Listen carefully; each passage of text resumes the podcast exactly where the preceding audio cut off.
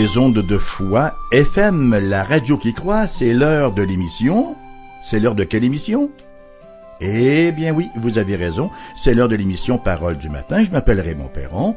Je vous salue très fraternellement et je vous souhaite une bienvenue cordiale, des plus chaleureuses, à cette autre édition, alors que nous aurons encore un petit bout de pèlerinage à faire ensemble ce matin au cours de la prochaine demi-heure, et ça se fera sur la route même de l'évangile de Luc, et nous en sommes au chapitre 10, les versets 38 à 42.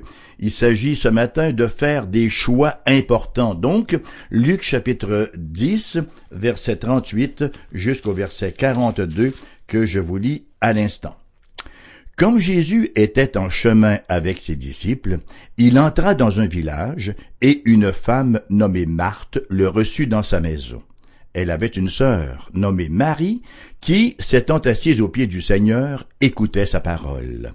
Marthe, occupée à divers soins domestiques, survint et dit, Seigneur, cela ne te fait-il rien que ma sœur me laisse seule pour servir? Dis-lui donc de m'aider.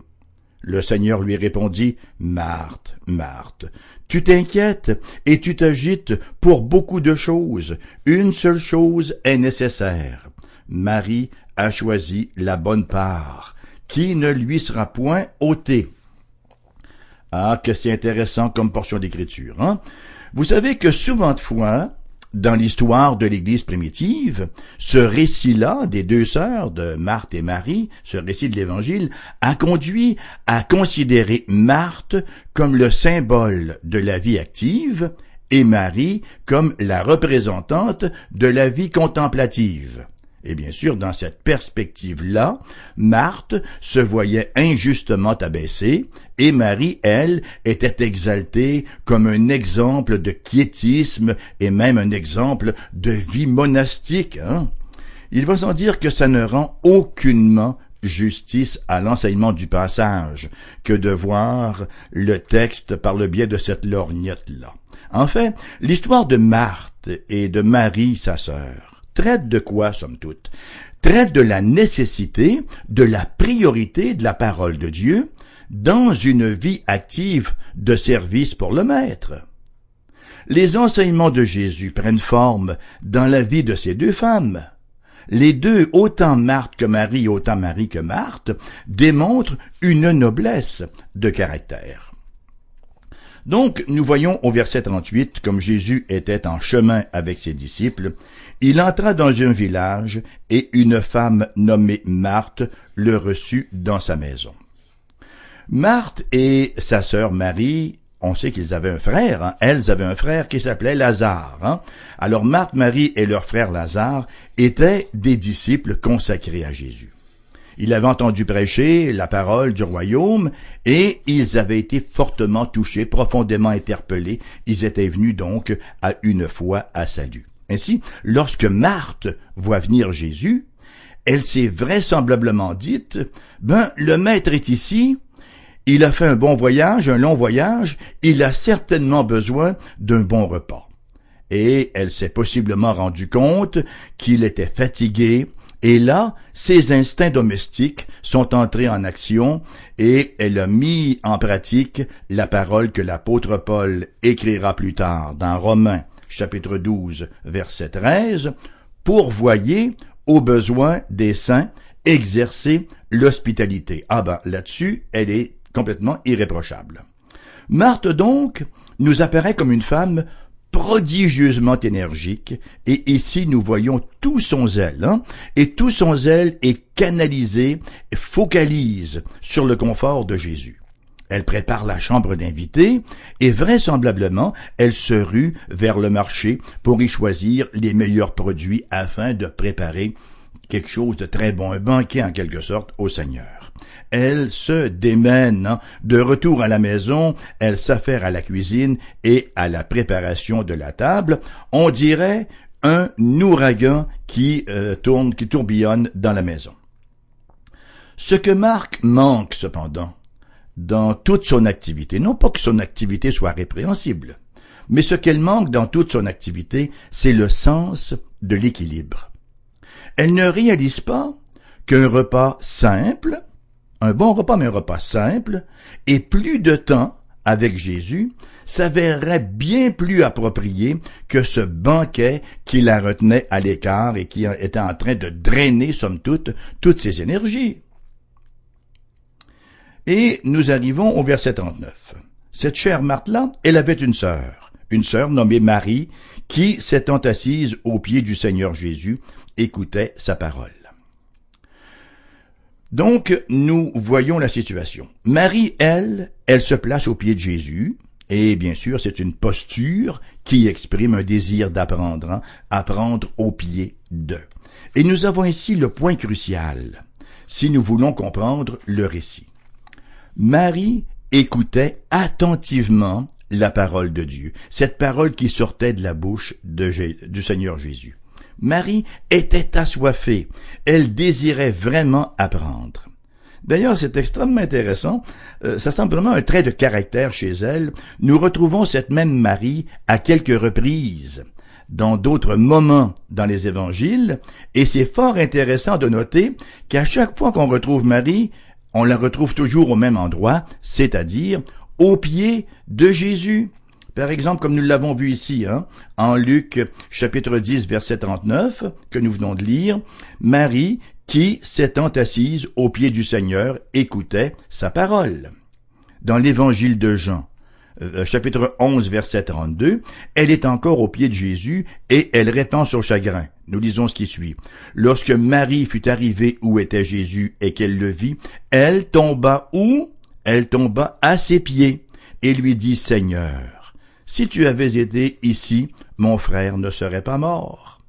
Et un chapitre plus loin, Jean chapitre 12, verset 3, où retrouve ton mari? En adoration aux pieds de Jésus. Nous lisons en effet Marie, ayant pris une livre d'un parfum de nard pur de grand prix, oignit les pieds de Jésus, et elle les lui essuya les pieds avec ses cheveux, et la maison fut remplie de l'odeur du parfum. On voit véritablement l'état du cœur de cette femme-là. Hein? Elle apparaît dans différentes situations. On la voit dans des circonstances variées, des circonstances diverses, mais toujours avec la même attitude. Et pendant que Marie, littéralement, se baigne dans la présence de Jésus, Marthe, elle, sa, sa, sa grande sœur, devient un peu irritée. Même on doit dire qu'elle devient un peu frustrée et c'est une expérience avec laquelle on peut parfois s'identifier lorsqu'on est bien occupé et qu'on voit que les autres ne nous donnent pas de coup de main. Ainsi nous lisons dans la première partie du verset 40, Marthe, occupée à divers soins domestiques, survint et dit, Seigneur, cela ne fait-il rien que ma sœur me laisse seule pour servir? Dis-lui donc de m'aider. Écoutez, elle ne le réalise peut-être pas, mais elle est en train d'exhorter le Seigneur Jésus. Hein? Marie était occupée, nous est-il rapporté. Littéralement, euh, enfin, le, le, le verbe en grec, c'est perispao, qui veut dire littéralement être distraite, être attirée, être traînée au loin. Donc le verset au verset 40 veut dire Marie était distraite par les soins domestiques. Elle est elle était attirée au loin par les soins domestiques et l'implication est la suivante. Marthe aurait bien aimé aussi entendre l'enseignement de Jésus. Marthe aurait aimé ça aussi, s'asseoir aux pieds de Jésus, mais elle était entraînée à l'écart par ses tâches.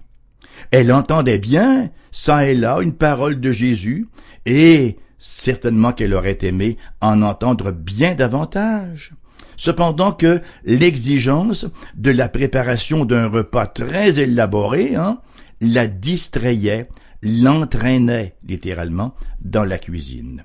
Elle se disait que la vraie consécration, c'est quelque chose de pratique et elle devait ainsi faire passer sa tâche en premier. Marthe est une brave femme certainement très aimable. On voit un grand esprit de service, hein? l'une des disciples du Seigneur les plus consacrés. Et voilà qu'elle s'irrite contre sa sœur Marie. Elle trouve que Marie est égoïste. Et son irritation atteint à un point tel qu'elle ne peut plus se retenir. D'où cette remarque je pense bien qu'on peut le dire sans crainte de se tromper, cette remarque déplacée au Seigneur Jésus. Hein? Seigneur, ça te dérange pas, là, que ma sœur me laisse tout seul pour servir? Dis-lui donc de m'aider, fais quelque chose, Seigneur. Marthe ne réalise pas.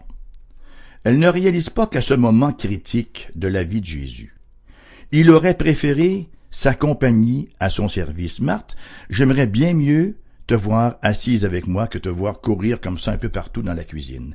Il aurait préféré sa communion avec euh, avec lui parce qu'il la voyait comme bien plus importante que son repas. Et nous avons ici une mise en garde pour tous les croyants, hein, donc pour tous les serviteurs et pour toutes les servantes du Seigneur Jésus. N'avons-nous pas souvent la même attitude? On tend tellement à penser que Jésus ne peut pas se passer de nous hein, si je ne suis pas toujours en train de, courir partout puis de me faire aller là. Hein, Jésus ne peut pas faire sans moi. Bien sûr que c'est important de prendre très au sérieux nos responsabilités. La question n'est pas de tomber dans le passivisme ou l'irresponsabilité en disant bon ben les choses vont se faire quand même. Non non non. Mais de là à croire que nous sommes indispensables, écoutez, on s'entend qu'il y a toute une marge. La réalité est la suivante.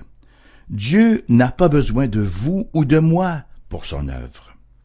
C'est un privilège que, nous avons, c'est une grande grâce qui nous est faite de la part de Dieu de nous utiliser à son service. Ainsi, oui, il nous faut prendre notre tâche très, très au sérieux, cependant qu'il ne faut pas nous prendre nous-mêmes trop au sérieux.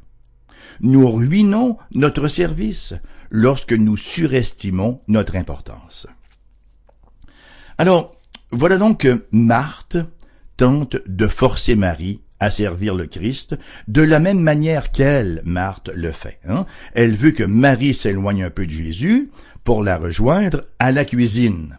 Et elle est convaincue que ce qu'elle fait, c'est ce qu'il y a de plus important.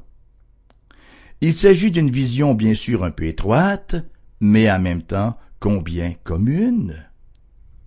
Nous voyons notre responsabilité. Nous voyons notre sphère de service comme un appel universel. Bon, puisque j'enseigne l'école du dimanche et qu'il s'agit d'un domaine de service très important et qu'on a besoin de plus d'enseignants, tous ceux et celles qui ne s'y impliquent pas ne sont pas corrects, ils sont charnels, ils n'ont pas de vision, etc., etc. Voyez-vous, on voudrait que les autres fassent comme nous qu'ils aient la même vision que nous, le même zèle que nous, les mêmes préoccupations que nous. Et il en va de même pour le ministère auprès de la jeunesse. On a une belle jeunesse, on a besoin de quelqu'un pour s'en occuper, mais il y a personne qui veut le faire. Et là, on, bon, on commence à, jeter le blâme tous azimuts.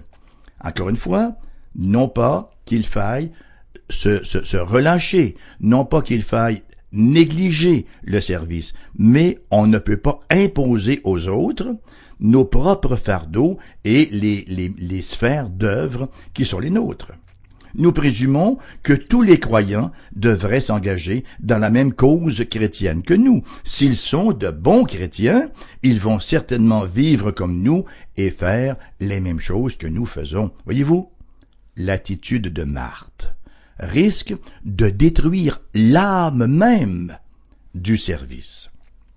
C'est la raison pour laquelle le Seigneur, de facto, lui répond en lui apportant, en toute tendresse hein, une correction dans l'amour. Jésus va effectivement tendrement reprendre Marthe, qui a certainement dû se sentir un peu embarrassée lorsque le Seigneur l'a ainsi reprise. Versets 41 et 42. Le Seigneur lui répondit, Marthe, Marthe, tu t'inquiètes et tu t'agites pour beaucoup de choses. Une seule chose est nécessaire. Marie a choisi la bonne part qui ne lui sera pas ôtée. Si Jésus avait été québécois, il aurait dit Marthe, Marthe, tu t'énerves pour rien. Pourquoi est-ce que tu t'énerves, tu t'excites comme cela, Marthe? Voyez, la déclaration de Jésus recèle une grande vérité. Une vérité de toute première importance effectivement, il y a beaucoup de choses utiles. Il y a beaucoup de choses que nous pouvons faire, mais une seule chose est nécessaire. nous dit Jésus. Une seule est nécessaire. Et cette chose, de reprendre le Seigneur Jésus, c'est la meilleure part, à savoir l'écoute de la parole de Dieu. Tout notre activisme ne peut d'aucune façon compenser pour une bonne écoute euh, de la parole de Dieu, ne peut d'aucune façon remplacer l'importance et le caractère premier primordial de l'écoute de la parole de Dieu. Selon les propos mêmes de Jésus, c'est une part qui ne peut être ôtée. Chers amis, quelle belle leçon de sagesse Jésus nous donne-t-il dans ce texte. Une leçon élémentaire, il est vrai, mais si souvent ignorée. Combien de fois l'activité mondaine et même l'activité chrétienne nous garde-t-elle loin de la parole de Dieu? Et bien sûr, ça vaut aussi pour les pasteurs, et je parle en connaissance de cause. Il y a tellement de besoins. On ne peut jamais, comme pasteur, terminer la journée en disant, ben voilà, tout est fait. On laisse toujours des besoins en plan. Hmm? Il y a tellement de besoins qu'il est facile de verser dans le complexe du Sauveur. Croire que le salut du monde repose sur nos épaules et vouloir tout prendre sur nous et ainsi sombrer, littéralement sombrer, dans un activisme qui ne nous mène qu'à l'épuisement au détriment de notre édification par la parole de Dieu. On parle souvent, vous savez, dans le monde, hein, on parle des gens qui ont sacrifié leur famille sur l'autel de leur carrière, sur l'autel de la réussite sociale, c'est-à-dire qu'ils ont négligé leur devoir premier au profit de leur réussite professionnelle.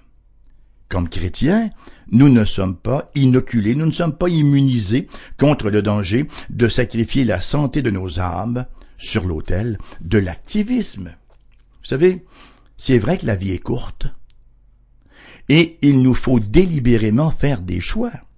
Des choix importants et le bon ordre de choix. La vie ne se présente pas d'elle-même avec un ordre de priorité préétabli. Au milieu de la pléthore de tâches qui nous invitent, qui viennent crier à nos oreilles, nous devons impérativement faire de notre temps d'écoute de la parole de Dieu la seule chose nécessaire, la bonne part, la concentration première de nos cœurs et de nos vies, et je répète cela. Au milieu de la pléthore de tâches qui nous invitent, nous devons impérativement faire de notre temps d'écoute de la parole, ça veut dire lecture, euh, fréquentation de l'Église, l'écoute des prédications. La seule chose nécessaire, la bonne part, la concentration première de nos cœurs et de nos vies. Maintenant, un message comme celui de ce matin risque bien sûr d'être mal compris. Et il risque même d'engendrer quelques abus. Nous avons mentionné en début d'émission que l'enseignement de cette péricope ne consiste pas à condamner Marthe et à pontifier Marie. Non, la leçon de ce passage de l'Écriture, c'est la priorité de la parole de Dieu dans une vie active de service pour le Maître. Non pas la priorité de la parole de Dieu dans une vie passive ou la priorité d'une vie active au détriment de la parole de Dieu. Non, c'est la priorité de la parole de Dieu au sein d'une vie active. Permettez-moi donc de résumer ces quelques propos. Marthe reçoit Jésus. Elle est toute excitée. On le serait à moins. Elle veut vraiment faire plaisir à son maître. Elle veut lui donner le meilleur d'elle-même. Et ce qui lui vient à l'esprit, il est fatigué, il a faim, je vais lui concocter un de ces petits plats qu'il n'oubliera pas. En fait, une dizaine de petits plats peut-être même qu'il n'oubliera pas.